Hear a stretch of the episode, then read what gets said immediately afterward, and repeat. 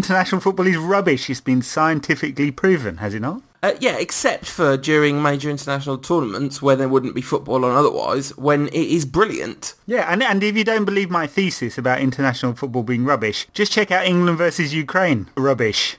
Oh, it did not live up to the last England versus Ukraine, which was one of the highlights of the Euro 2012 tournament. England versus Ukraine was a truly dismal affair, and what Roy Hodgson is doing, thinking that Lampard and I can't believe, I cannot believe I'm saying this. I can't believe I'm talking about an England manager in 2012 playing Lampard and Gerrard together. It's just unbelievable.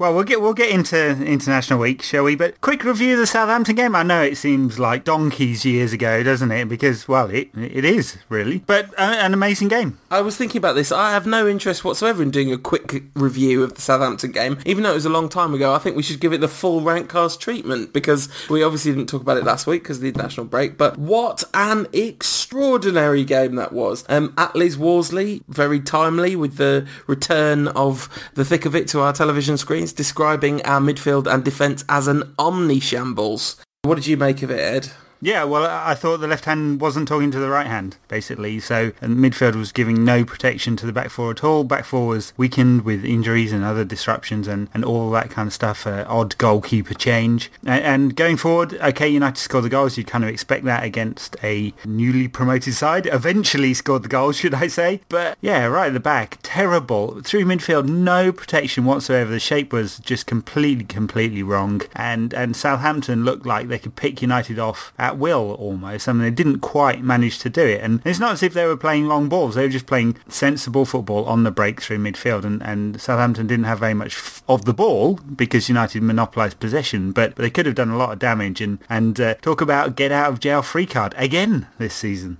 Yeah, I mean, we've got to talk about that comeback because it was a heck of a thing. A one-man team rang the cry uh, from other fans. Yes, said Man United fans, Paul Scholes is indeed a one-man team. Robin Van Persie managed to get himself a hat-trick after taking one of the least appropriate penalties I've ever seen in my life. Uh, a terrible penalty and just shocking decision-making at 2-1 down. Oh, really terrible. Now he, he said, "I don't know what happened. I know what happened. His ego got the better of him." So, I mean, he'll he'll have learned a very big lesson from that one. And and I suppose if, if you're going to fluff a penalty quite like that, scoring a hat trick is one way to get round it. I I would hope he'd get an earful for that one too. Imagine that was Champions League final last minute and and all of that kind of stuff. But yet made up for it with with almost the perfect hat trick. You know, not not not quite left foot right foot header, but but a, you know, fine all round hat trick. But at the top of that, you said Paul Scholes, who completely changed the game, didn't he? He, he came on and Southampton did what all sides should not do against Paul Scholes, and they stood off him and gave him so much space. It was unbelievable. Yeah, it was. It was really just just the classic mistake, wasn't it? And you kind of can't believe that that sides are really are still doing that, but they are. And he came on after about 70 minutes, was it? Something like that. Something like that, yeah. And then, yeah, and the game was just completely different because everything he did made us look more dangerous and more effective. From his first touch, his first touch, he he, uh, he played a through ball that, that uh, completely turned around the Southampton defence. It didn't lead to a goal, but took about five seconds for Paul Scholes to plant his quality on the game. Interesting quote from Nick Powell this week. He said, the most difficult thing about coming to United is the fact that he's been chasing Paul Scholes' his shadow for the last four months. So I guess that gives us some mindset. Even when you're trying to get the ball off him, it's difficult. But it, you know, Southampton players weren't within ten yards of him. They basically play, paid him way too much respect, and he, he completely turned the game around for United. And and Van, Van Persie does what Van Persie seemingly does best, and that's put the ball in the net.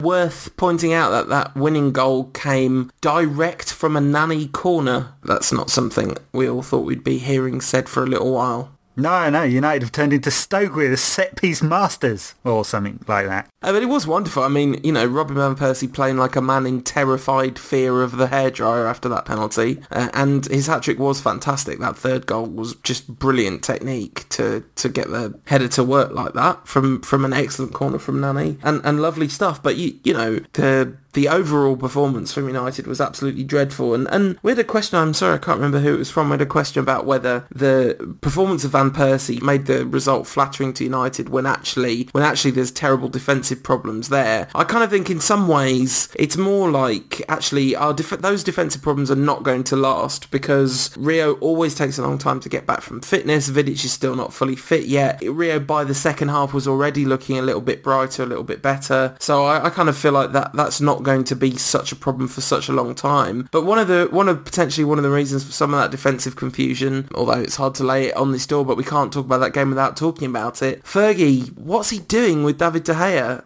I'll get onto that. What one quick point though, I don't think you can compartmentalise a football side, right? So I don't think you can say that United uh, defended badly, therefore it's the back four's fault, and then say, well, we've got a lot of injuries and disruptions. Of course, that plays into it, but I think just the structure of United's side against Southampton was really bad. There were times when United was piling forward with six or sometimes seven players, and it was like United was chasing an FA Cup tie, you know, with three minutes into injury time and, and that kind of thing. And and that was in the first half, right? It, it was insane uh, how open United was, and I, I've got to say, I hope for the sake of United playing good football and attacking football and the United football we all want to see that uh, there isn't a you know a spanking sometime down the road and, and we regress into playing slightly more negative football. That's, that's what happened last season right? So there's that fear at the back of my mind and, and that fear at the back of my mind is real because United are playing a, way too open system. It's just all wrong and uh, I've got to say that's not really the back four per se. That is a structural thing and I hope they get it right. And they've had the international break. A lot of players went off and played some didn't and uh, let's hope by the time United play Wigan at the weekend that they've sorted some of that out. Because I think, you know, come some of the better games, and we've got Liverpool coming up in a couple of weeks, but that's a nice warm-up for some of the better games. Uh, it will be a real problem for United if, if the team as a whole defends like that. On De Gea, didn't understand it at all. Didn't make any sense to me. I thought he's been in good form this season. Yes, he made a mistake against Fulham, but one where he was fouled by the, the forward and his own man. Uh, and uh, I've got to say, I thought that was that was pretty harsh. I, I think I said on the last pod, I thought it was about 25% De Gea's fault. If he's going to be dropped for that, that's that's stunning. And Lindegaard didn't do anything hugely wrong in the game, although his distribution is, is you know, nowhere near as good as De Gea's. And, and I've got to say this is really worrying because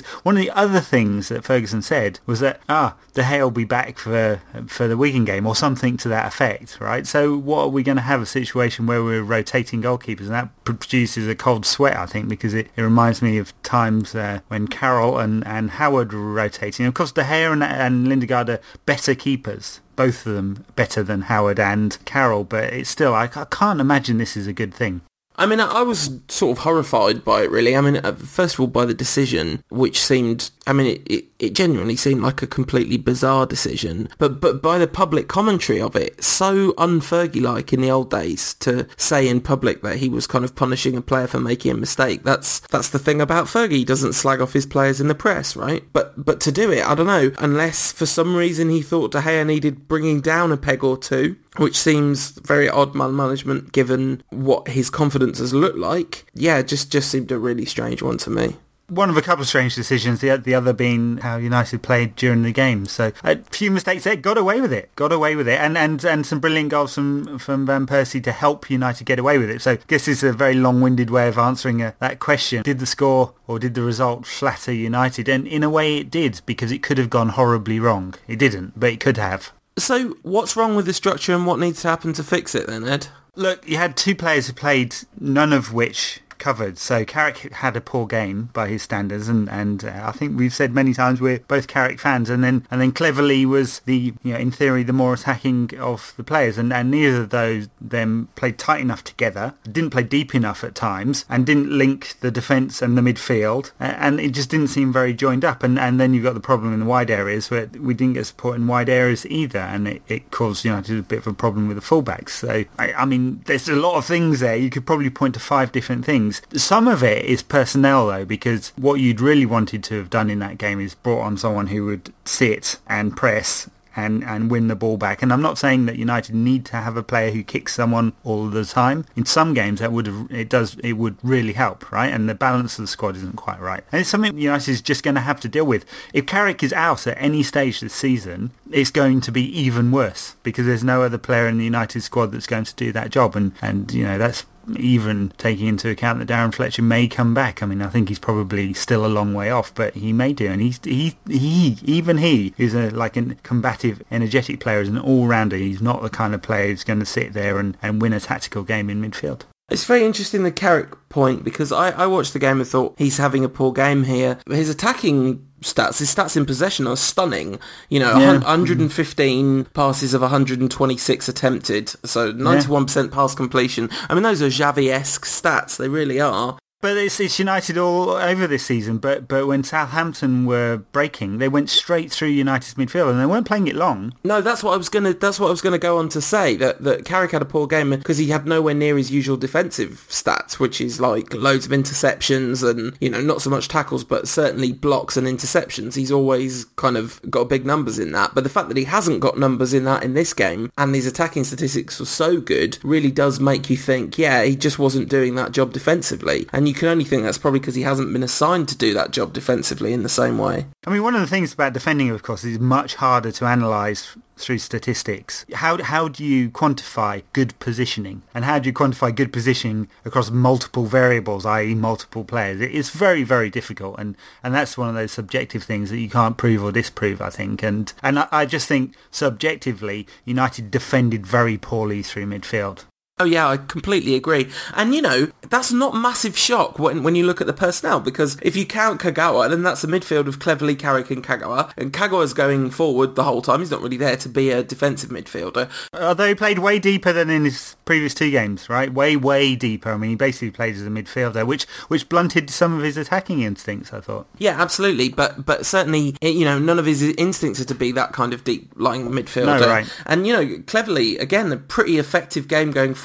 50, 50 of 53 passes completed. You know, you really cannot complain about that. Only 13 of those in the attacking third though. So again, Cleverley playing very deep and not doing much defensive work. Yeah, Carrick and Cleverley a, a very good combination when you want to keep the ball, but not necessarily such a good combination when you're trying to defend. So I just want to say one, ask you one more thing about the De Gea situation. I mean, how serious does that? How how serious do you worry about that? I mean, do do you really think Fergie's gonna actually properly mess about with rotation, or this will be a bit of a warning shot across De Gea's bows, and and he won't mess about for the rest of the season? Warning shot for what though? That's that's what I couldn't figure out. So no, I th- I think it's a rotation thing, and we'll, we'll, of course we'll find out, right? This is one of those things we'll definitely find out. And I, I have to say I had, had assumed that since De Gea started the season, he would probably play 75 to 80 percent of games, and and Lindegaard would come in if there was an injury or a massive loss of form, and, and play some of the, the games in Europe and the the cup competitions and that kind of stuff. Maybe that's not going to be the case. Maybe we'll have more closer to 50-50. Two my two concerns are one will will we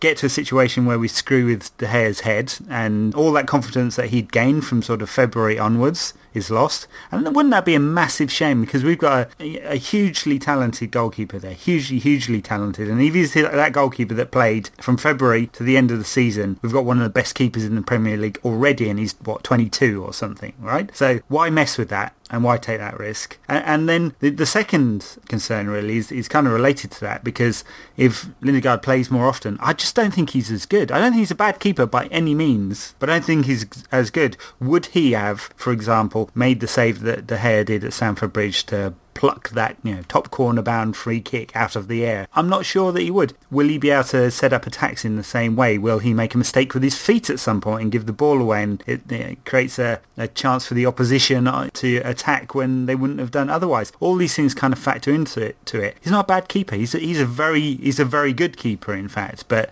but I don't think he has anywhere near the potential to be of De Gea's class. Just my opinion, of course, but but I guess those two things worry me. Well, the Lindegaard question, it's kind of the, question I used to ask about John O'Shea to random people, which is what what level of side would Lindegaard be a definite first choice selection for? You know, is it their kind of Champions League United, uh, United and Arsenal and City and Chelsea, or is it UEFA Cup chasing sides, or is it you know relegation battlers or comfortable mid-table sides like Liverpool? What what what's Lindegaard's natural level? And it doesn't like leap out at you that he's a Champions League quality goalkeeper in the way that De Gea does. No, I agree with you. I, I agree with you. And I, I thought basically he was brought in as a backup. And Yeah. and United, I guess United had a plan all along to get De Gea when we talked about it At the time, I, I said it might help us assess United's level of ambition in the transfer market. Terrible word at the time, but we're talking two summers ago. It's good that United brought in the two keepers. It's bad if we end up messing with them because of some rotation policy. But hey, who are we to question Fergie? Maybe he's got a plan for this one and he'll he'll get it right and he won't screw with them. But it's it's just a worry. That's all. Yeah, absolutely. Uh, Van Persie, well on his way to cult status at Manchester United with a turnaround like that. Grumpy manager making intractable decisions with his goalkeepers and defenders and relying on Robin Van Persie for all our goals. It's slightly worrying signs that we might be turning into Arsenal there, but but hopefully we're not. And, and Van Persie's lovely hat trick will be will be the start of things to come, but not immediately because, as Arsenal fans will know only too well, there was an international break, and of course. Van Persie's come back injured. Well, it seems like it's not too bad, and, and he was taken off as a precaution. It's something like a dead leg, something like that, not a muscle problem. So I, I was using Google Translate furiously, like uh, I suspect many United fans, to try and find some accurate information on some Dutch uh, website. So I was reading the minute by minute blogs on one of the Dutch sports sites in order to work it out, and they were saying muscle injury, but it doesn't look like it is, which is very good news. Unfortunately, it looks like Shinji Kagawa has come back with a back injury, although he said today it's not too serious. So we'll find out whether he's okay for the weekend. So uh, he played against the UAE but missed the game with Iraq. Van Persie played in two games for Holland against Turkey and scored, and uh, against Hungary and was pulled off at half time. Uh, Nani played against Azerbaijan but missed a game before that, so it looks like he's he's all right as well. And and Evra actually played twice for France this week, which is a surprise because it seemed like Gael Clichy had taken the number one spot, but um, Evra has deposed the City player and played against Finland and Belarus. And so, you know, quite a lot of players playing this week for United uh, away on international duty. Yeah, and of course Michael Carrick back in the England setup, but not in the England team because no, no, no way to end that sentence. Came on as a sub, didn't he, against uh, Moldova, but but didn't play against Ukraine. And I mean, obviously Lampard and Gerrard has been the finest international midfield pairing uh, of any country over the last ten years. Obviously, because England's won all these. Oh no, no, wait a minute, no, no, England hasn't. No, yeah, can't work it out either. It's not quite as depressing as the England band, but it's pretty close. The game against Ukraine, uh, Welbs came on and, and, really turned that round. He should have scored though. And uh, T-Clevs with a miss for the ages T-Clevs didn't have his shooting boots on. Interesting one because he actually had a, a, decent game. I thought I didn't, I, you know, he was involved in everything. He had a very good game against Moldova. I thought he had a decent game, as good as anyone in the midfield against Ukraine. But his shooting boots were definitely not on. I mean, he got in the positions, didn't he? So hit the post with one at the near post and missed from about three yards out. And and one paper ranked him as a four out of ten. And then the comment underneath made me laugh. Uh, was largely responsible for England's disappointing performance. I was like, no, clear, ridiculous, ridiculous and and uh, I uh, mentioned on Twitter last night that maybe England fans have got a new scapegoat, and I just left that as an open question. Maybe, maybe. Uh, it's, I thought it was he had a bit of a bad luck. If if he'd scored that goal, he'd have he'd have got a goal in an England win, and everyone would be saying it was a pretty decent performance again, and and we'd be lauding him, uh, as was the case against Moldova on Friday. Yeah, absolutely. It, worth pointing out though that that miss from when Defoe set him up is one of the worst misses of all time. Just, yes. Just, I mean, uh,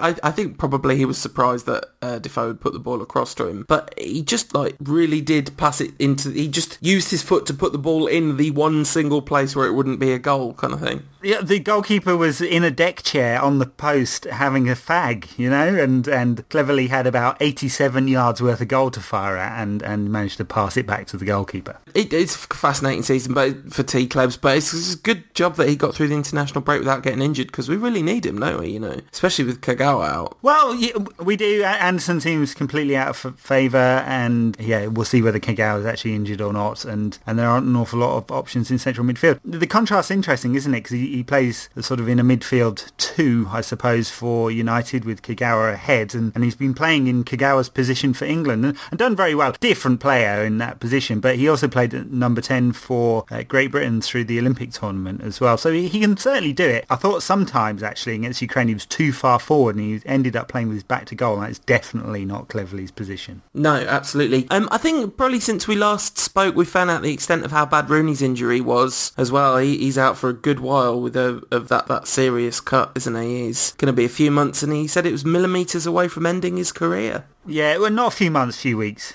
He didn't say that actually. He said millimetres away from an artery. That doesn't mean the end of a career. They'd, they'd have had to stitch the artery up and maybe there'd been a bit more blood. But I think the Daily Mail was taking some liberties with that headline. At no point, at no point did anyone say his career would have been definitely over if it had severed that artery. I mean, he might have died on the pitch, I suppose. So yes, the career would definitely be over. But but John O'Shea got enough games and, and he was barely alive. Harsh. Very, very, very harsh. Good old Shazy. So the Fresh Prince of Longsight came on and changed the game for England. He, he did miss that one chance, but he won the penalty and just made England look much more interesting, basically, because he's that sort of player. He's a, he's a player with... He just makes teams look good. It's it's nice to watch Danny Welbeck. He, ma- he makes stuff happen, doesn't he, Welbeck? He, he really does. And yeah, his finishing is not always brilliant. He should have scored, hit the post. But there's definitely stuff happening around him. Took a bit of a dive, thought. Just, you know, putting it out there. He took a little bit of a dive, maybe taking a few lessons off Ashley Young there. And uh, definitely not a penalty. That, that one. Won the second one, fair and square.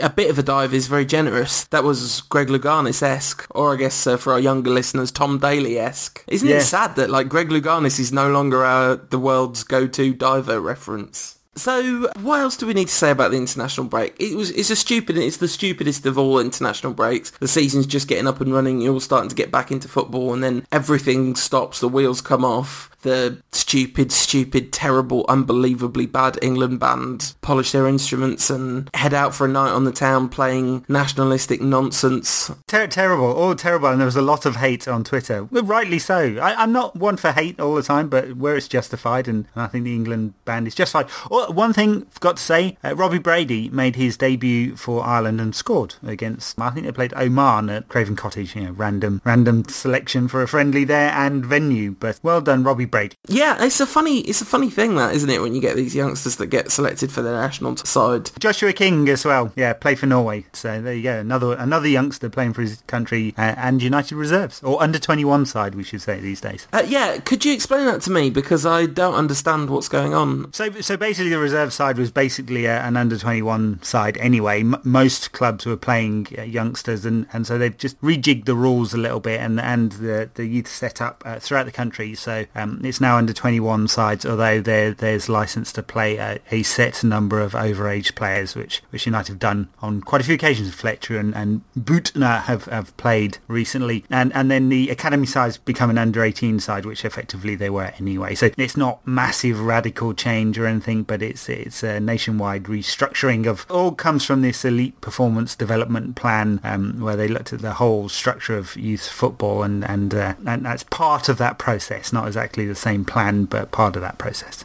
Interesting stuff. So, whilst the international break was on, Rooney took the chance to grab some headlines to sell a few copies of his incredibly well-written autobiography. Not not his not his first autobiography at the age of twenty whatever he is, but it's the second volume of the Rooney memoirs. Uh, stunning stuff, yeah. It's, it's written in one of these weird tenses that's the present tense but talking about the past. And, and sometimes in the same sentence there are two and sometimes three tenses in one sentence. I have to say, it's, it's uh, shockingly written. And it's shockingly written and it was actually written by a professional ghostwriter as well, I, we are led to believe. So weird this one though. Got, got to me a little bit. I, I mean, I know players have contractual commitments to go and flog their wares and, and all of that. So he did a whole round of media interviews, and of course he was going to be asked about the, the contract and Rooney Gate or October Gate or whatever we're calling it, and where he, he said United had no ambition, and of course he was going to give a stock answer, which is I, I want to stay and play for this club, and it was terrible mistake and all of that. But I have to say I find it difficult to believe Rooney's contrition and his sort of semi-apology and, and his promises of wanting to stay at United for life when he's flogging a book. I, I can't square the two things. Yeah, it's it's a, it's a very odd one, and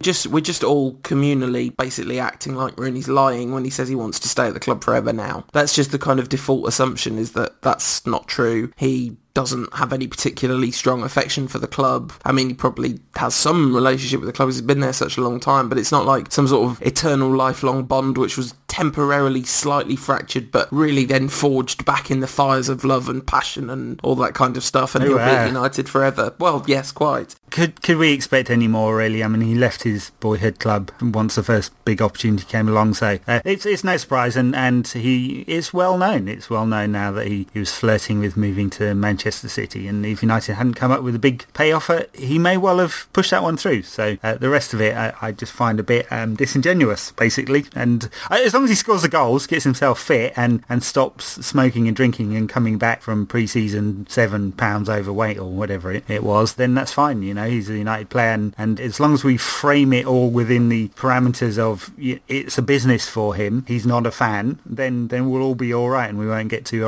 irate about it. Yeah, absolutely. That seems very reasonable. Not too much super interesting in the excerpts that were published in the papers. A fight with Roy Keane over the television remote control when X Factor was on and Keano wanted to watch the rugby, and don't think I can remember anything else really. It's, but no, it's really it's not very interesting. So yeah, he, he comes back from the summer overweight. He he made a terrible mistake. He, he gets on with there's stuff some stuff about England and getting on with Ashley Cole and uh, you know whatever. Yeah, so boring. It's unbelievably boring. Another drama and uh, an ex-United player, Ronaldo. Apparently he's terribly depressed. Poor Ronaldo because he only earns 12 million euros a year. Well, this is a rather odd story, this, because the, that's been there's been a lot of talk that he's somehow sad because of his financial state at the club. But didn't this all happen on the anniversary of his father's death? Yeah, but he said it's professional. Yeah, but I mean, the talk is that uh, he had asked for a moment's silence for his father before the match and had been turned down, which is understandable because it's you know an odd personal professional crossover. So I don't know, it just it just seems like weird timing. Even if it is somehow just a professional matter, it's definitely going to be influenced by the fact that he, he lost his father at such a young age to such a in such a horrible way. That's bound to leave its scars, isn't it? Yeah, m- maybe I, I have to say he said it's not that, and it's a professional matter. And I, I, suspect it's Ronaldo's ego being stroked and needing to be stroked. And uh, of course, I'm guessing, like everyone else, really,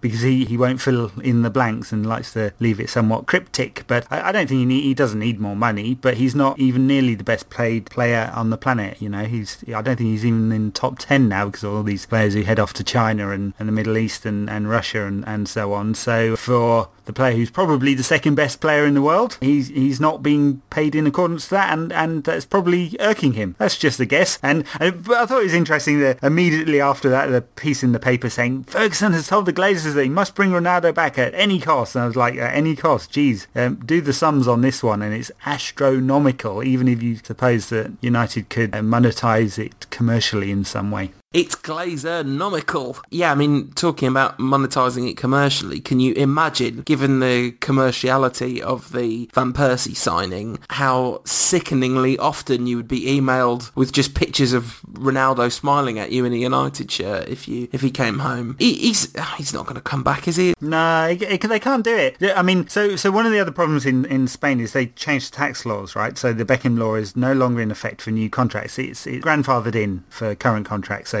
Ronaldo is paying at most about 23% tax, and it's probably a lot less because of tax avoidance schemes and offshore accounts and, and all of that. So you'd put it about nine and a bit million euros net if it, he was paying the full whack of tax. It's probably only pays about a million, million and a half euros tax. So turn that over to England and the the aggregate tax, which will be 50 and a bit for the higher rate payers, and United would have to be paying up 250,000 and more gross a week uh, just as his basic salary, uh, plus then the image rights and the bonuses and so on. So it's uh, it's significantly ahead of anything else United pay. And then there's the fee, which would be what you know, at least 80 million plus the rest. And he scored 150 goals in 150 games, so it's uh, it's not as if it will have gone down. So what you're saying is we're not getting him back.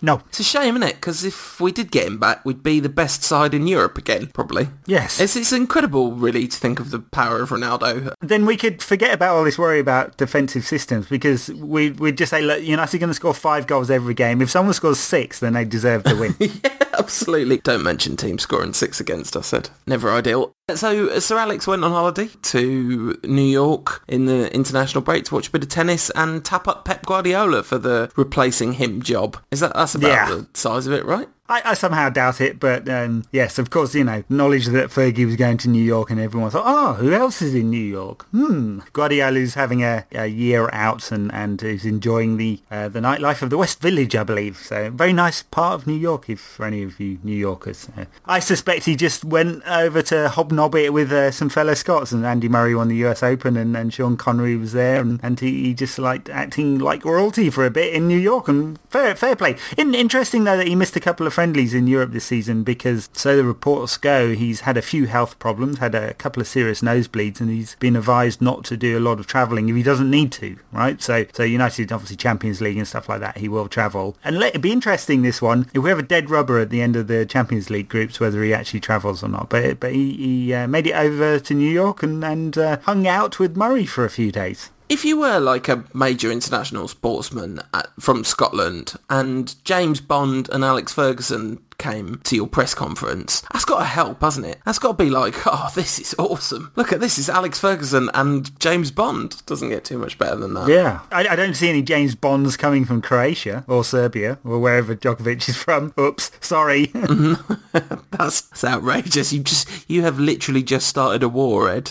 Um, okay, let's let's move on to the serious matter of Twitter questions. At Tom Patterson asking, which four members of the Manchester United squad would you take with you onto Richard O'Brien's Crystal Maze? That's, that is a really good question. I think I think first of all, you've got to have Scholesy because of his vision. You know, he's always he's got that rotating head on a stick, and that that's you know it's a really important quality on the Crystal Maze. And you need good decision making, and you need a few leadership skills. So I think maybe you take the boy Giggsy because he's not really doing it on the pitch anymore. But I, I think you'd want him in the Crystal Maze dressing room for sure. You definitely wouldn't take Rooney. You might take Welbeck just because, as you said earlier, Ed, he makes things happen. And then I think for me fourth member, I'd have to take Rio just for a bit of marshalling. He could marshal the team. So Giggs, Scholes, Welbeck, and Rio. That's my four. And, and you've lost half the audience who have no idea what you're talking about.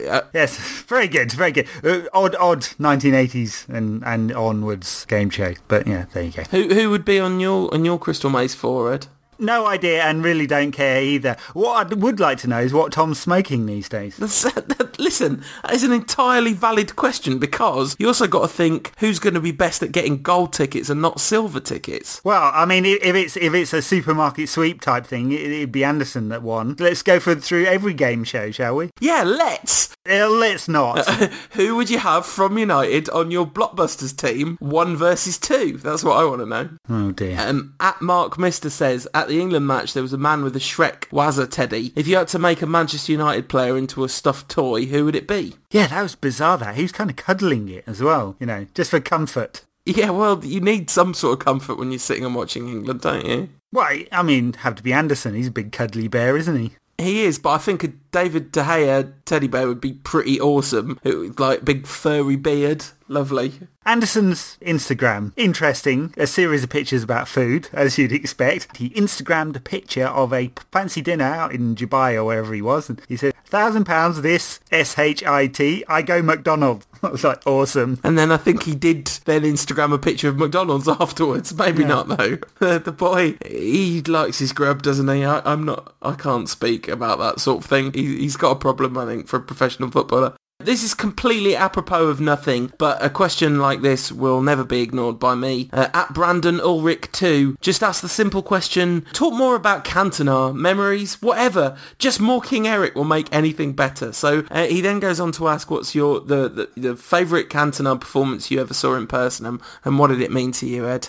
Oh my god, there are so many. So I I've seen most of Eric's performances in person, I think. Time of my life where I saw way too much football. That was your, I'm going to forego an academic education for a bit and just travel around the country following United around. So, I mean, many, many, the, the game in which he won it for United against Arsenal, scored from some distance. Uh, his debut against Leeds, was it his debut? No, certainly one of his early games uh, away at Leeds where there were 10,000 of us in the Leeds end raining down aeroplanes, which was rather tasteless of us, onto the Leeds fans, uh, you know, and uh, just to make fun of their aeroplane signs, I think. They were, they were paper aeroplanes from the back of Red Issue, which had Eric's face and thank you written on them totally random this one because of course there's no Eric connection this week. Uh, we haven't seen Eric around for a while, have we? There's there's one really important Eric connection this week, which is that my favourite poet in the whole world. I didn't used to have a favourite poet, but I have now. At Okwonga on Twitter, Musa Okwonga, big United fan, uh, wrote a poem for Seven Cantonars called Cantona's Collar, which is easily, without question, the best poem about Eric Cantona's collar you're ever going to read. Re- literally brought tears to my eyes, so you've you've got to go and check that out, folks. My my favourite favourite Cantona memory, I, I, talk about this from time to time. I wasn't even watching the match on TV. That's how weird it is that this is particularly my favourite one. But I was in the house I lived as a student, my first year at university. We were playing QPR. We were 1-0 down with something like two minutes left. And I, this was when we were like tightly running neck and neck with Arsenal to try and win the league. And I just was like,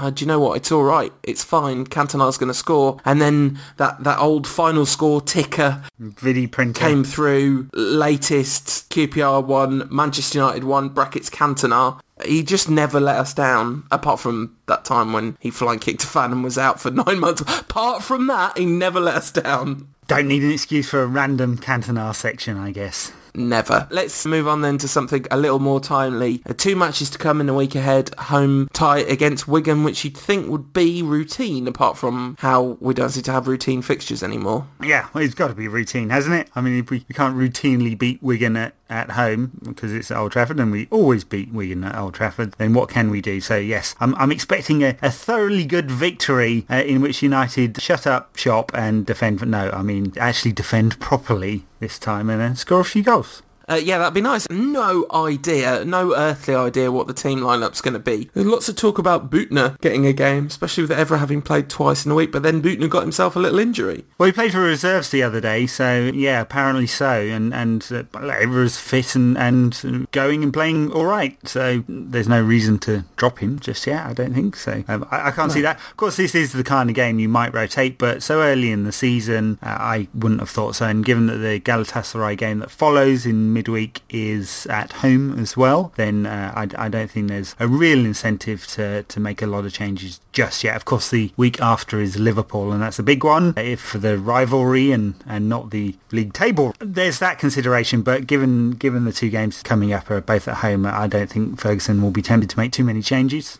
He's, he doesn't need a lot of temptation though to make a few changes. He does an awful lot of little change or two, but there's a couple of enforced changes probably. I mean, I guess it would be surprising to see RVP start. Quite fancy a bit of uh, Welbeck and Cheech up front together. Wouldn't wouldn't mind seeing that. It's been a while. Yeah, it depend, depends on the Kagawa situation, doesn't it? And uh, we might well see that if, if Kagawa isn't quite fit and uh, they don't risk RVP. I, I, don't like that acronym, Van Persie. He, he, was RVP at Arsenal. He's Van Persie now. He, he deserves a bit more respect than that. I think he's ORVP now, isn't he? That's the like official line because it's it's Oh Robin Van Persie. Okay. That's how the song goes. Yes. That's, that's, yeah, that's what I was going. Anyway, the Wigan and Galatasaray games, are, obviously there'll be changes between the two because there just always are. And this marks the start of our Champions League campaign and it seems like an absolute lifetime ago since we last played a Champions League fixture. And we better hope we get three points in this one because we really can't afford any of the complacency that crept, well not crept into, but ran smashing down doors and windows straight into the middle of our campaign last, last time round.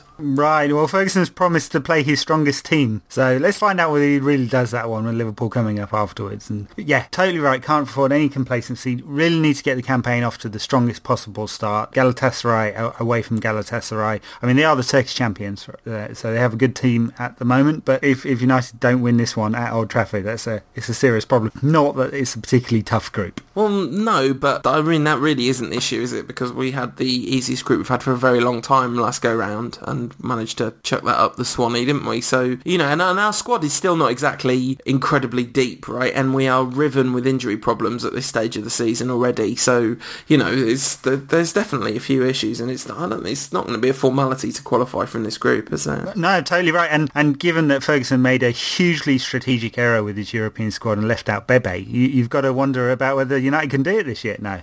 Talking of Bebe, it's time for here at the Rantcast for us to give away another shirt. I don't know what it is. I, I, it's like a shirt a week at the moment, isn't it? I've never owned a United shirt. Like, literally, I've never owned a United shirt in my life. Kind of sad about really because I would quite like laces with Cantona 7 on the back, you know, but I, I would like to have owned one of them. I, I have owned many, but I have not bought one since 1999. Fact. You just kind of grow out of it, don't you? you know, maybe, maybe not. Maybe I did. Well, I mean, you know, in the last five years, it's taken a whole different oh, complexion, oh, doesn't it? Right. And, and, you know, also for me, it's like not immaterial that there's a name of a blinking insurance company on the front of that thing. Because, like, advertising Sharp, I never really felt that bad about, you know? It's like, they're, an alright company. They make, I don't know, calculators and stuff. That's fine. And there's that brilliant picture from the 80s, that team photo of us all standing there with Sharp electronics on the shirts and, and microwaves on the pitch in front of us. But, you know, so, like, I don't, I really, really do not want to walk around advertising Aon, who are a really bad company, you know? Allegedly, before we get sued the hell out of us by a massive evil global corporation. I'm standing by the idea that there are no ethical insurance companies in the world. Uh, insurance is a terrible industry designed to kind of very, it like slowly steal from as many people as possible. Like it steal a tiny bit off everyone because it's it's like maths, right? And that's Well, at least it's fair. It's you know, it's socialist capitalism. You know, they they are spreading the evil around. And anyway, fair enough, fair enough. So also also the the gingham, right? I don't know what it is. Like I'm, I am the flame to the moth that is gingham. Shirts just keep arriving through my front door. That's two in the space of a month. This one had Scholes 22 on the back of it. It comes in XL. It's a home kit, unfortunately. But if you want a Scholesy 22 home kit, this one is not a knockoff either, by the way. This is not Hong Kong's finest Bebe 7 shirt. It's an actual factual Man United shirt. Can I, can I interject, please? Can I, please? Can I? Not Hong Kong, Thailand end. and, and and Scholes Scholes 22 is all wrong. It's all wrong. You know, it's factually and morally wrong. So we'll give you permission if if whoever wins this shirt to get a biro out and write an eight and a one on there. I don't mind. I like kind of have this affection for Scholes 22. There's there's something about it represents this like last phase in his career. He's become this really different figure, and I don't know. I I, I don't mind it. The, the, the, Scholes 22. I don't I don't have the the negative feelings towards that number particularly. If you add the 18 and the 22 together, you get the number of years Scholes has actually been playing for United. Exactly. That is exactly right. 22 is like the number of league titles he's won, right? Amazing. It's like something out of the Da Vinci Code. it is. Um, Yeah, it really is like exactly like something out of the Da Vinci Code. Um, so if you want to win this, what you need to do is you need to use the hashtag rantcast, and you do have to use that for your entry to be valid. Not because I'm like obnoxiously trying to promote the podcast, just because I can't find it in my mentions a week later. So, but I can find it with the hashtag. So please use the hashtag rantcast, and just obviously the gingham shirt is not fit for humans to wear. We, we all know that's the case. What is the most creative use you can come up with for gingham shirt in 140 characters. And I just say now, picnic blankets, tablecloths, and what's the other one? Tea towels. Tea cozies, yeah. They're not going to win. Shame you said you knocked out tea cozies because I might have considered tea cozies. Mm. But tea towel, picnic blanket. All right, looks like I'm in, in the running for this shirt then. Do you want what, it? What about kilts? yeah, kilts. That, stop taking listeners' potential ideas, Ed. So yeah, use use sporrans. Use the, use use the hashtag rantcast to just send the word sporran at me, and you'll definitely win the shirt. No, you won't. But like it, it, randomly, me and Ed will just decide which one makes us laugh the most this time next week when we record the podcast. So get your entries in by midnight Tuesday BST next week. Very good. Good luck to whomever wins, and we'd like to see a picture of you in this Scholes shirt. International competition, Rio Ferdinand style. And with that rambling on and on and on, we come to the end of this week's podcast. But we're not going without a prediction. Ed, what are the results going to be against Wigan and Galatasaray? I have a feeling. I yeah, I don't know why. I don't know why. I think United are going to kill it this week. So I'm going for United five, Wigan nil. oh God! And United three, Galatasaray one. right. Okay, everyone, don't put United winning on your accumulators this week. I'm going to go for a two 0 win against Wigan and a horrible, untidy two one nicking a win in the last moments against Galatasaray. Very good. Well, or not. I, I like my predictions more than yours. Uh, I like yours more than mine. You're just so negative. That's your problem. Yeah, that's right, isn't it? Talking of negativity, the internet is where you can find me and Ed. You can find me on Twitter at UTD Rantcast. You can find Ed at United Rant. We really love it when people write nice reviews of us on iTunes. And should you feel so inclined to help cover the postage of the International Scholes competition, you can, and also like bandwidth and equipment and the things we actually spend money on for the show, you can hit us up at unitedrant.co.uk slash donate. And also like United Rant on Facebook. Some people do. Apparently so. Uh, and with that, we'll be back this time next week. Looking forward to it. See you then.